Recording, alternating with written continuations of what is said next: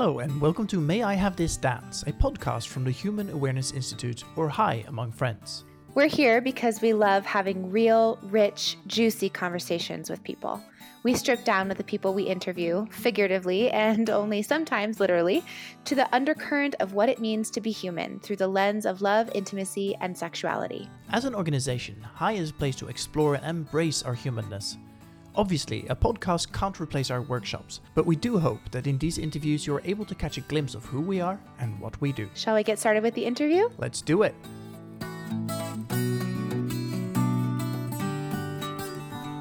Hello, and welcome back to May I Have This Dance. So, today I am interviewing Jason, who is one of the facilitators at HAI. Um, Jason is one of my favorite people, and he was one of the first people to really make an impression on me uh, within the Human Awareness Institute. He has a superpower, which is if you are facing something really, really hard and you're able to get some words together, he is able to assimilate those words and reflect back to you your own thoughts and feelings and emotions and and the complexities of a situation in a way that is unlike anything I've ever heard anybody do. And this uh, interview is actually a really good example of that. We talk about some topics that are really quite complicated and really quite sensitive. And he does so in a way that is so filled with curiosity. It is just really beautiful to to witness. And I'm just waffling on now. Let me just hit play on this episode, and you guys can see exactly what I mean.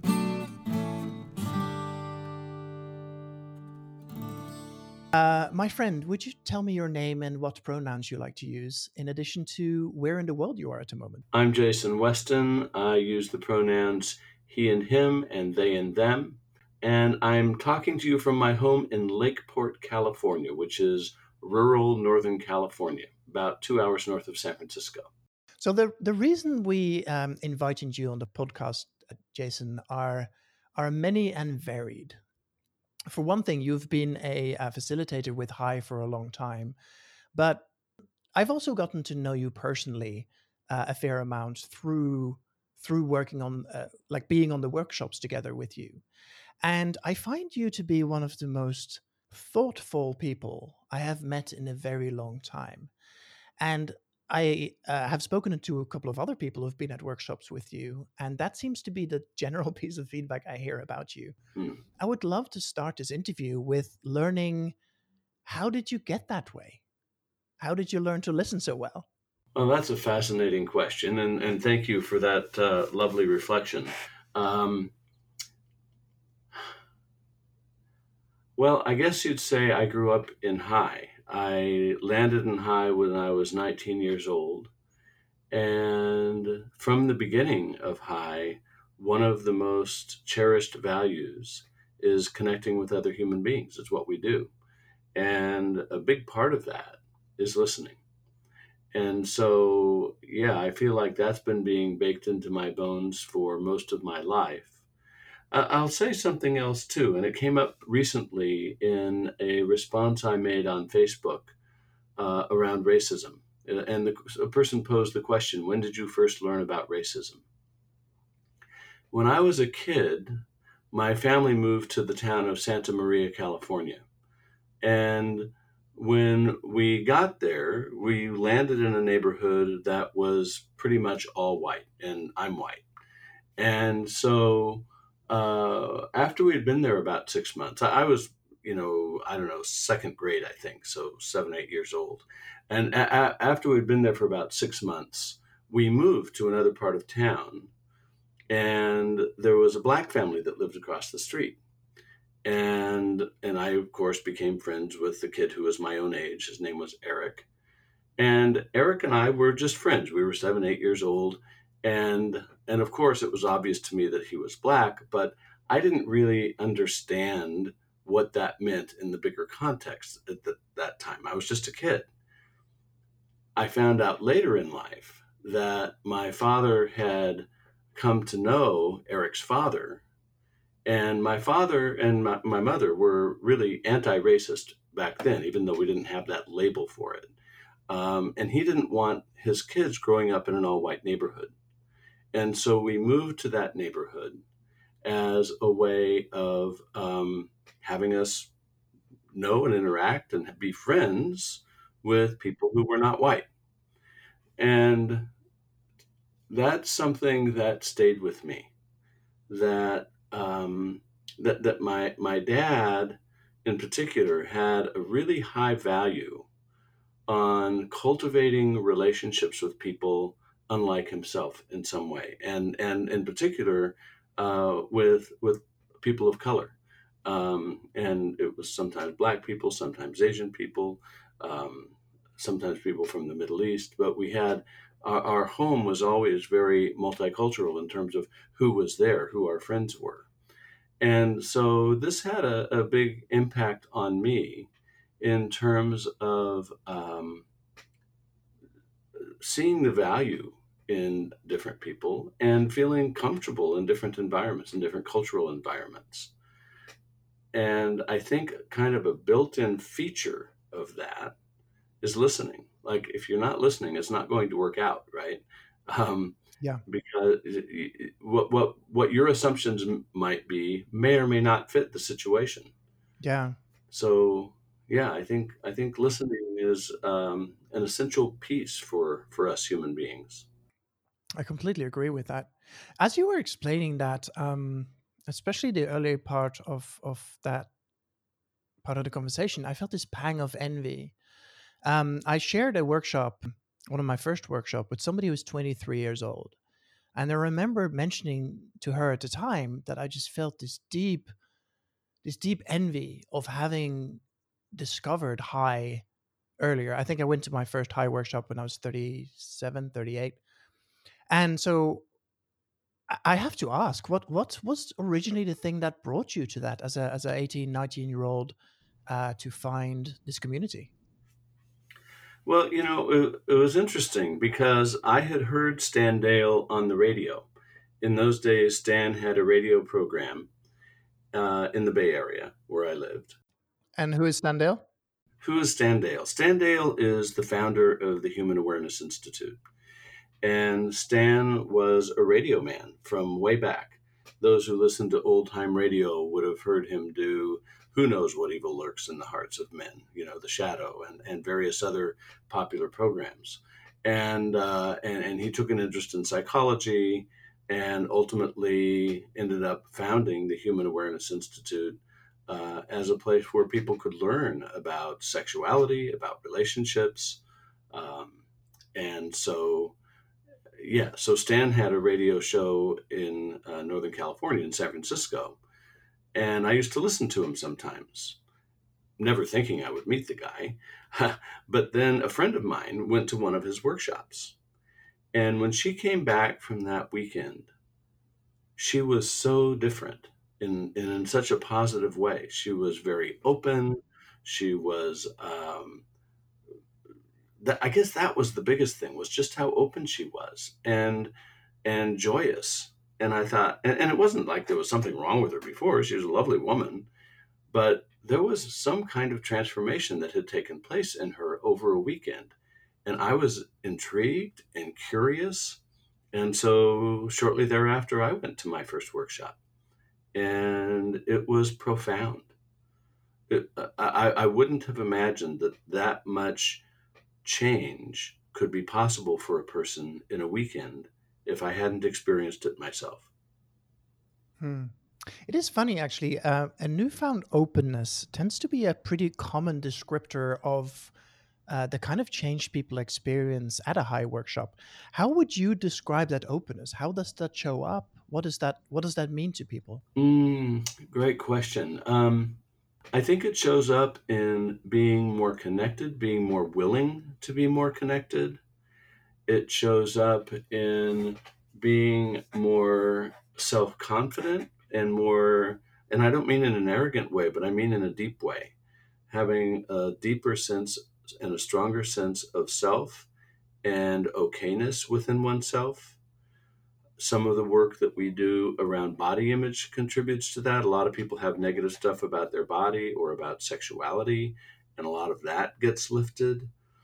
And because of that, when, when all of that is a kind of heaviness, and when it gets lifted, then the experience is of, is of being much lighter, more available, more connected, um, and more confident And all of that, I think, um, is built into what I was just saying about openness. Yeah. No, I, I resonate with that really, really strongly. And so you found HAI, you went to a workshop, uh, fast forward however many years, and now you are a, uh, a uh, facilitator. How, how did how did you get drawn into that, or why did you feel like that was an important thing for you to be doing? I guess I had my sights on being a facilitator from early on. You know, I saw what Stan did, and, and he was so brilliant at it. And shortly thereafter, we had a few more facilitators um, take it on. And I was a young man, you know, and, and I and I knew intuitively that it was too early for me to step into that role. I didn't think that people in their 40s, 50s, and 60s would look at, you know, a 21 year old guy and think, oh, yeah, I'm to, you know, tr- trust myself. There's wisdom there. Yeah, yeah. And so, you know, I always stayed connected to HAI. I was a team member since 1983. And, and, and, and uh, so that it was always in my life. But there, but I, I went and did other things, you know. And when I was in my early 40s, again, this had been always in the back of my mind that I might like to facilitate at some point. And I met my partner, Marcy Graham, and she had also been harboring this idea that, you know, she might become a facilitator. And so we talked about it and we both decided to apply and it's a long story about all that unwound after that but at this point both of us have been leading for you know a fair number of years and and it's so rich you know it's um, to me one of the biggest privileges in my life is the opportunity to sit in front of a room full of people and guide them through the miracle that HAI is. So at some point you had this realization that you wanted to be involved but that you didn't have the the the maturity or gravitas or whatever it was that you felt you needed to do. What was the path that happened in between oh, so how does one build gravitas, Jason? so I don't have a formula for that, Haya. Um, I can tell you that some significant things happened in my life, and um, one of those was meeting a group who called themselves the UV family, and later called themselves the New Roadmap Foundation. And this group of people were committed to living their lives in service and to um, putting more love into the world. And I learned a tremendous amount from them. And I got deeply involved in their lives and, and their organization. And it, I feel like it helped grow me up. And one of the things I've held for a long time and I've had difficulty speaking about is that my perception is that many people in our culture kind of get stuck in adolescence. Like there's a way that um, many of us fail to mature. And I, I think that is a failing of our culture. And many people have talked about this. If you read Bill Plotkin and his books, and if you you know talk to the people at the um, uh, new the New Warrior, uh, what am I trying to say? Uh, the Mankind Project, they're all saying the same thing, which is there is a common failure to fully develop as human beings. And I actually see this as the bigger stage of what's happening with humanity. And the and, and it's a bit insidious because I think if you ask any person who's an adult, they'll say, Yes, I'm a mature person. It's kind of like um, privilege. You know, privilege, one of the uh, um, salient aspects of privilege is that it tends to hide from those who have it. Yeah and it it usually requires someone else shining the light and saying no actually please notice that you have this privilege. And i haven't found that illumination process yet for this thing i'm concerned about with uh, human maturity. But if you think about what's happening in the world and the places in which we're failing, to me, many of them are related to this question of have I done my own inner work? Have I um, taken myself from adolescence to putting my um, my gifts into the world? And, and and maybe one way of looking at it is um, going from that sense of my life being about me and what I want to my life being about the community and the world and what the world needs. What does humanity need? And how can I contribute to that?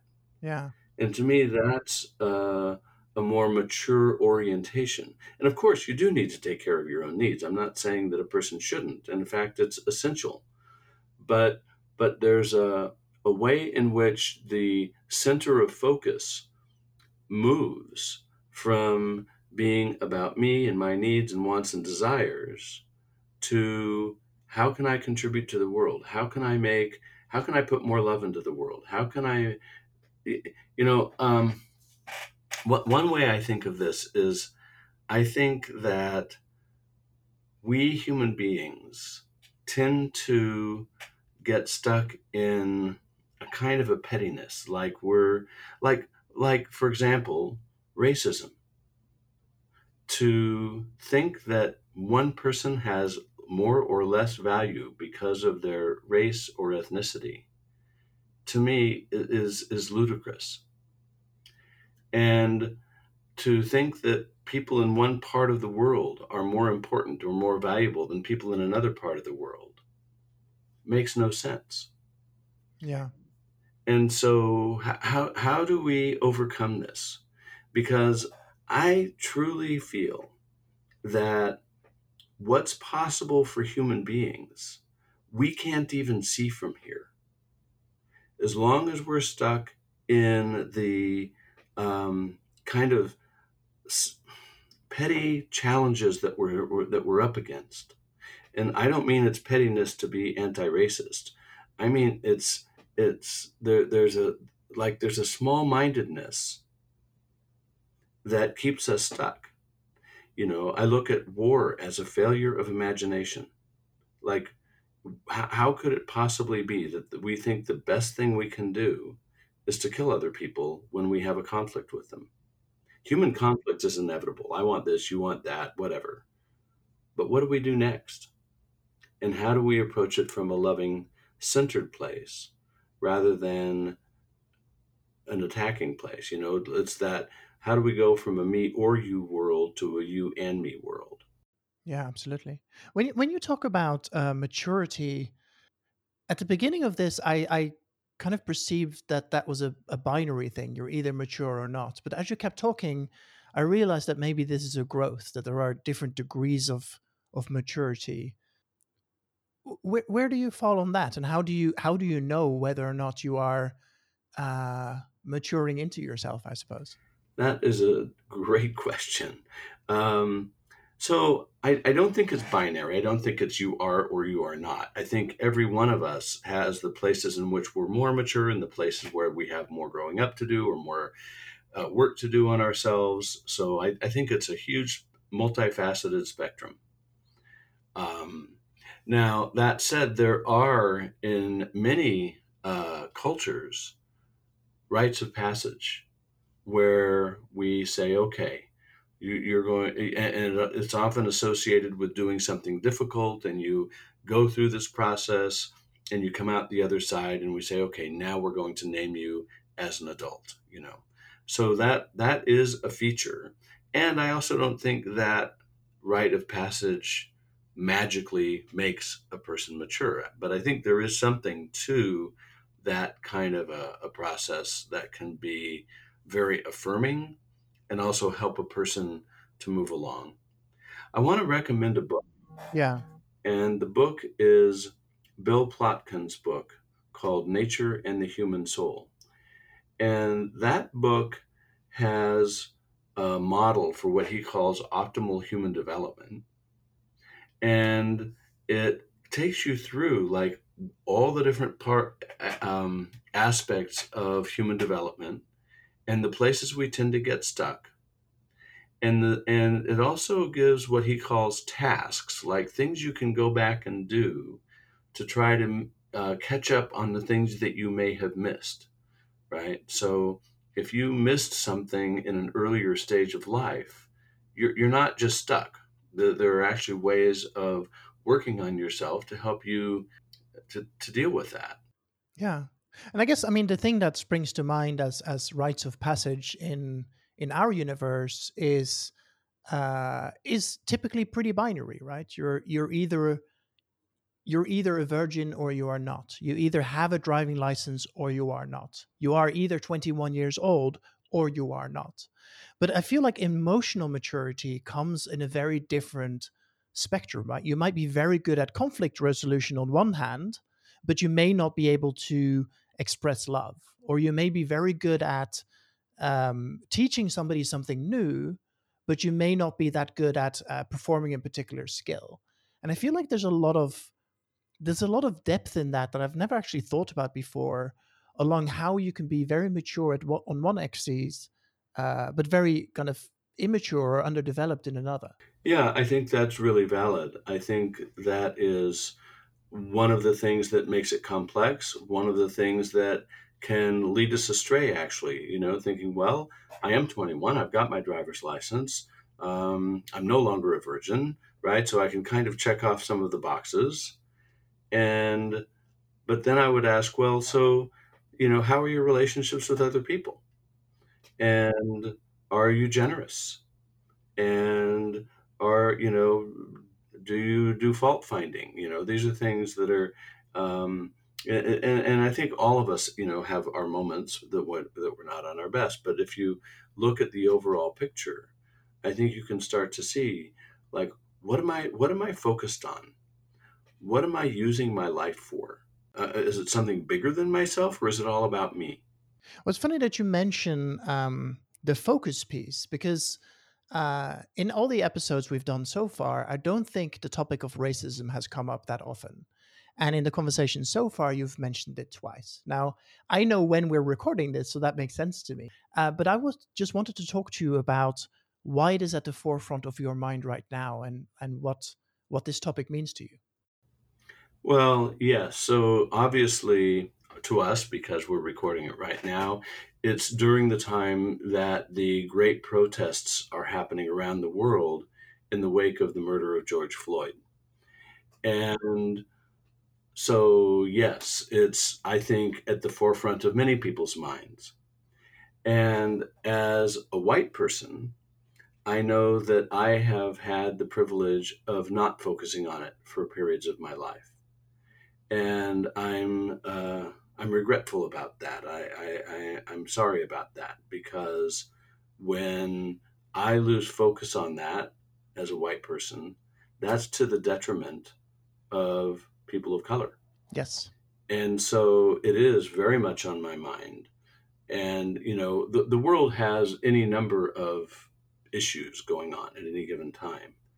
But this has been an issue, um, maybe maybe for the all of humanity. I mean, I, I don't know exactly when racism started, but it started severely and early in this country with the enslavement of people from Africa. And I am so passionate about this because even though slavery has been illegal for 150 some years, um, more, more, than that actually, um, it hasn't stopped. The racism hasn't stopped. The oppression of people of color and black people in particular um, is so alive and dangerous right now and, and I say right now, but still, I guess I should say still, through all the years, it continues to be present. And that's not okay with me. It's not okay with me that we live in a fractured society where I have many more privileges than another person just because of my race, because I happen to have white skin. And so uh, I'm adamant that we actually undergo real change in this country. I'm I'm not super hopeful that we can actually eradicate racism. I suspect it will never happen, But what we can do is a lot in terms of um, training people, helping people be more compassionate, uh, changing laws, um, changing police departments. Uh, there's a tremendous amount we can do to make the world safer for Black people and other people of color. And that we need to do. And I feel like there's there's two layers. Well, there's many layers to this, but there's two in particular that spring to mind. One is the overt racism that is um, resulting in people actually literally dying, and then there is another l- layer that is the deep systemic and institutionalized racism, where if you look at who makes the rules and who actually sets the the, the themes and topics, um, that that's where you end up in really horrible situations of just voices not being heard or laws not being applied in ways that are equal or generational injustices that just keep kind of permeating for generations.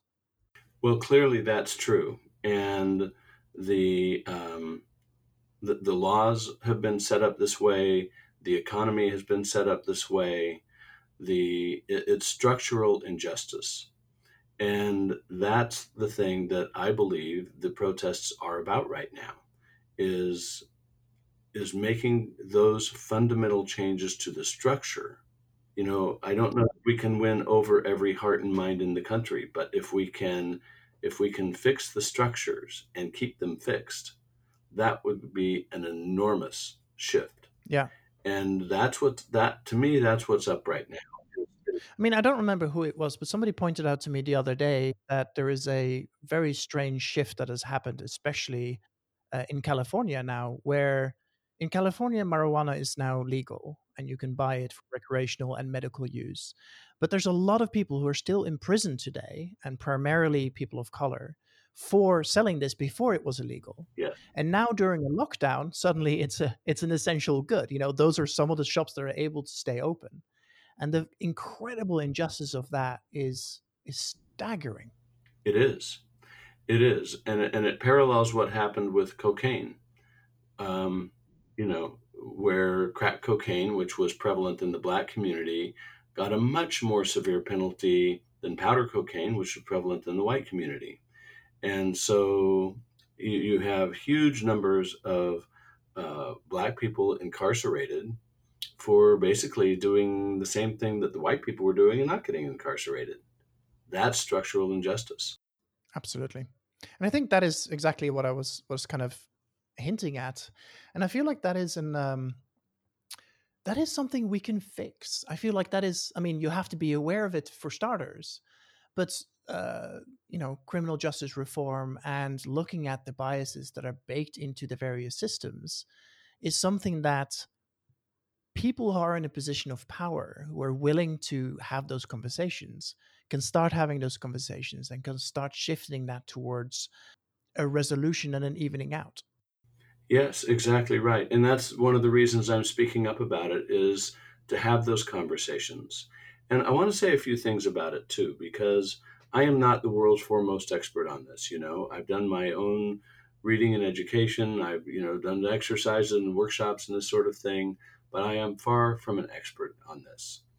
What I know is that as an ally, which I intend to be, I will sometimes make mistakes. I may be mis- making mistakes even what I'm saying here, but a bigger mistake is to say nothing.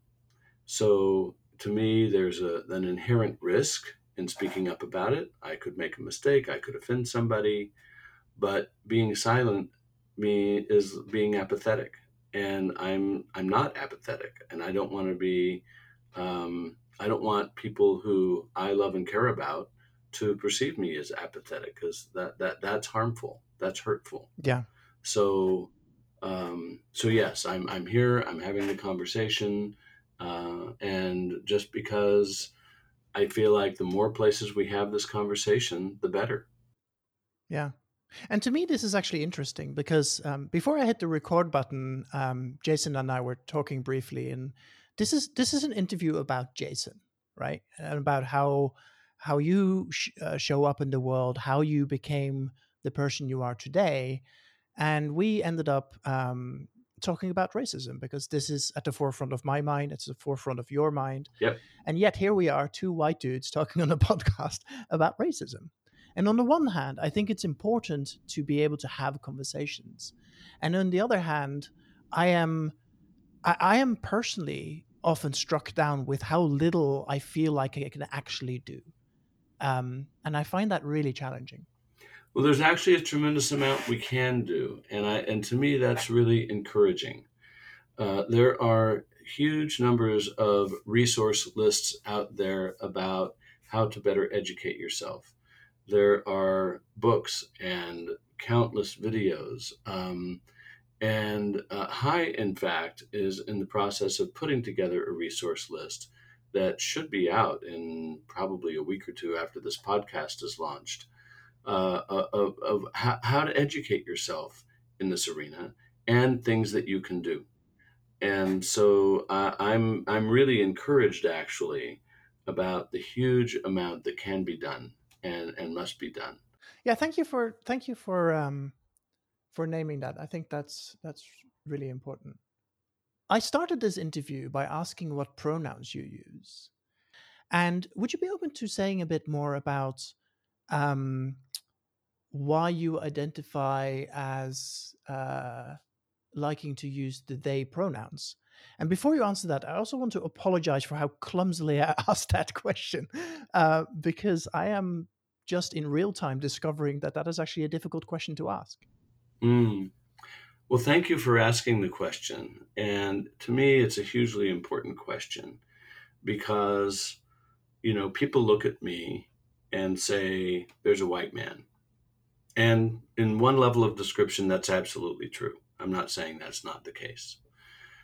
And I grew up in a, um, well, how, how do I say this? I, I, I grew up, I came into the world much more feminine than masculine, even though I had male body parts. And it was obvious you know, we didn't have the rich lexicon we now have around gender. But I can tell you that when I was a kid growing up, I, I had two older brothers and then a sister and then me. And when I was a kid, frequently my mother would say something like, Well, what are the boys doing today? And by the boys, she meant my two brothers. Mm. She hmm. did not mean me. So my experience as, of myself as a gendered person as a young person was much more feminine than masculine. And I wasn't interested in most of the boy things. I was interested more in the girl things, stereotypically girl things. I was um, not a particularly physical kid. Um, in fact, I was my experience as a kid was that I was small. I actually had a relatively small body for my age most of the time growing up, and uh, and that I was unsafe. Um, and so as I grew older, uh, by the, you know, by the time I was, say, 18, 19 years old, I felt like I was more toward the center of the gender spectrum. Um, I was wearing uh, very flowy, more feminine clothing than pretty much any other male that I knew. Um, I, you know, my hair was long, which wasn't uncommon for uh, men at, at, that time. But uh, but it, for me, it was not just that. It was it, it felt right for my identity, for who I was. And as I've grown older, my sense of gender has drifted more toward what we think of as masculine. And so I haven't done that on purpose. It just seems like how I've evolved as a person uh, in our workshops, we often talk about gender fluidity.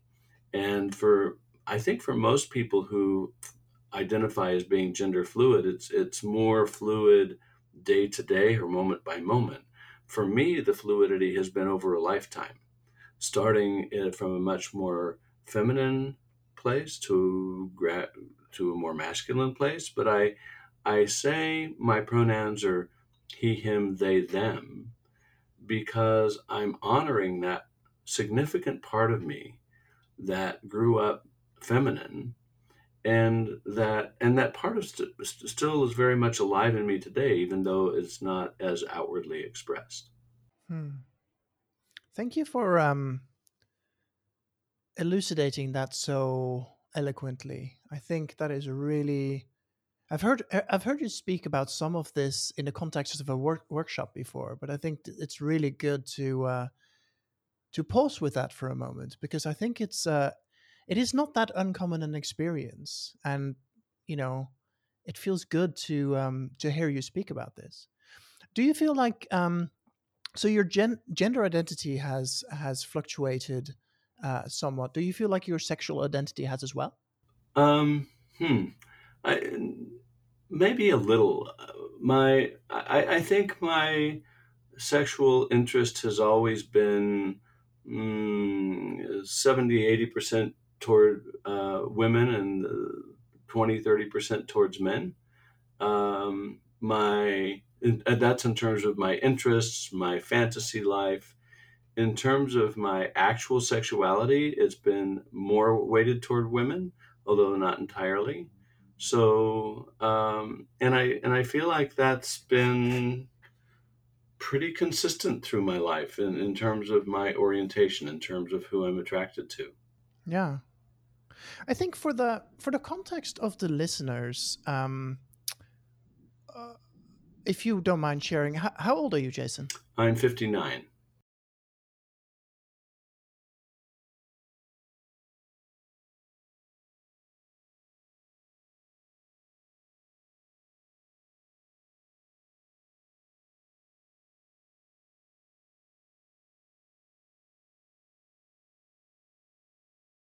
Yeah, I think it is. Um, you know, I mean, when, when when I was a young person and doing that kind of experimentation, of course, I was doing it with other people who were also experimenting, and yet I recognized that I was fairly far out of the mainstream for for most of that, and and that was okay with me. It was, you know, to me, you know, it's an incredible thing to be a human being, and to to to truly be free as a as a person means all of the options are open.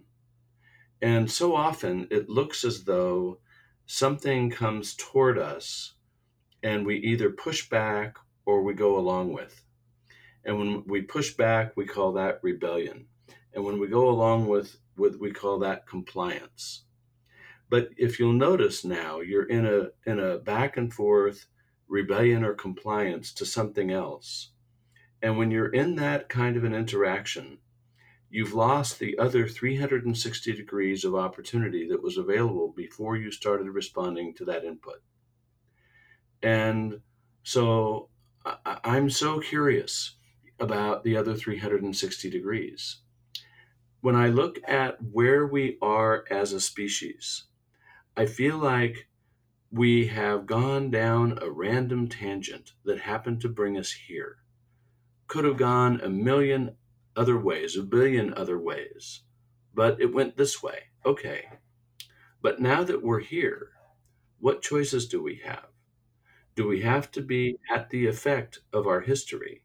Well, in some ways, yes, of course we do, because the history is the history. The state of the planet is the state of the planet the extinctions that have occurred, the carbon loading in the atmosphere that have occurred, those are real. And yes, we are at the effect of those histories. And do we have a choice about increased militarization, for example?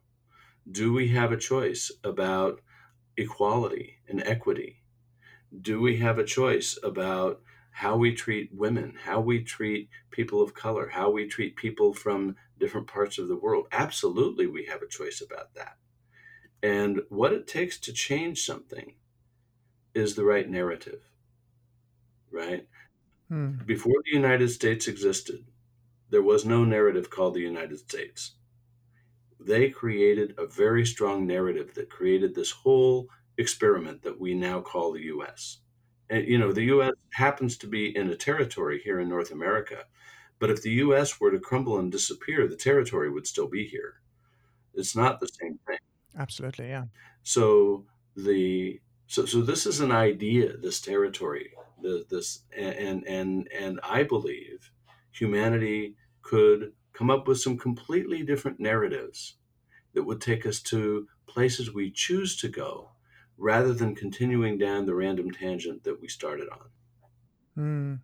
I love the idea of uh, referring to this as an experiment. And I say this as somebody who recently became an American citizen, but with all experiments, it's like, how do you know whether the experiment was a success or a failure? Mhm.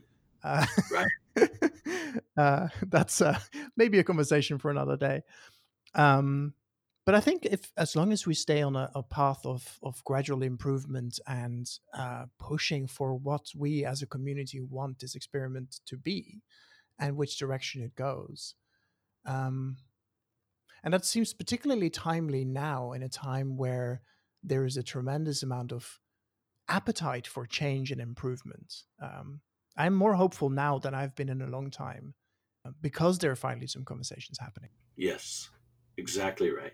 And and this is our time, right? We are the people alive in this time. And so it's our opportunity to seize the narrative, to rewrite the narrative, to write the narrative of the future that we want to live into. So, Jason, you just brought something really interesting to the forefront, and that's that we're at an inflection point. We're kind of at a moment where we get to choose who we want the future to be. Um, and kind of at the heart of that comes values, you know, both our internal values, but also our values as human beings. Um, how do you feel about that? Well, you know, you use the word values, and I want to just move that word a little bit and say value, in that when I think of human beings, I really value human beings. I think we are incredible creatures. And of course, the people who I know and love, I value more in a way because I know and love them personally. And as with all of us, most human beings on this planet I will never meet. And no matter where those human beings are located, I value them equally, whether they live down the street from me or across the world from me, regardless of what culture they're in or what language they speak. To me, every human being, no matter where they are, has equal value. And for me, that's true not just geographic, geographically, but also temporally. That is to say, a person born 20 years ago has the same value for me as someone born 20 minutes ago, or 20 minutes from now, or 20 minutes into the future. And what and, and to me that has kind of astonishing implications. Because human beings like us have been around oh 50,000 years or so maybe 100 depending on how you count but Mm-hmm. you know and in geologic time that's a heartbeat. It's nothing. We've been around a very very short period of time. Human beings if we keep the, the world viable if we don't blow ourselves up and destroy the ecosystem we could live for hundreds of millions of years into the future. Yeah the sun's little gonna get a little warmer and our distant ancestors may need to move the planet a little bit farther away. I'm sure they'll figure out how to do that. But really for hundreds of millions of years that is so much bigger a number than 50,000 years and all of it turns on what we do right now. Because we are in the the an early part of a mass extinction that is nearly certainly caused by human beings. And so what we're leaving to future generations is a radically diminished earth. And i believe it's our responsibility to all of those future generations the millions and millions of generations to come that we leave them an earth every bit as rich and beautiful as the one that we were born into. Yeah. I actually remember you talking about this once in the past, and it stuck with me enough that I uh, went in, away and did some research. And uh, it turns out there's been around 100 billion people in the world. And if we are, if we consider that maybe we're at the halfway point, there's at least another 100 billion to come. And for that to be true, you're absolutely right. Um, we do need to change gears and, and lean into kindness in a way that we haven't traditionally as a as a species done very well. Yeah. Well, thank you, thank you, and and I, am heartened to hear that you went away and did some research. feels great. well, it stuck with me because it was such an interesting thought experiment to to love everybody who's gone before us and everybody who is yet to come. That is a. Uh, it is very easy to forget about the fourth dimension of time. Mm. I mean, ultimately it's it's one of the it's one of the important ones indeed it is indeed it is well thank you so much haya for having me here on the podcast and uh, really enjoyed the conversation today me too thank you so much well, that's all for this episode. Thank you for listening. For more information about the Human Awareness Institute and to learn more about our workshops, please visit our website at hai.org. That's H A I.org. This show was produced by my wonderful co host, Kate Gillespie. And it was edited and co produced by my equally delightful co host, Haya Camps. Our introduction music is called Dance With Me, and it is performed and produced by our wonderful HAI workshop participant, Gypsy Jack Fun Bree. It was a pleasure to have you with us. See you soon. Ciao.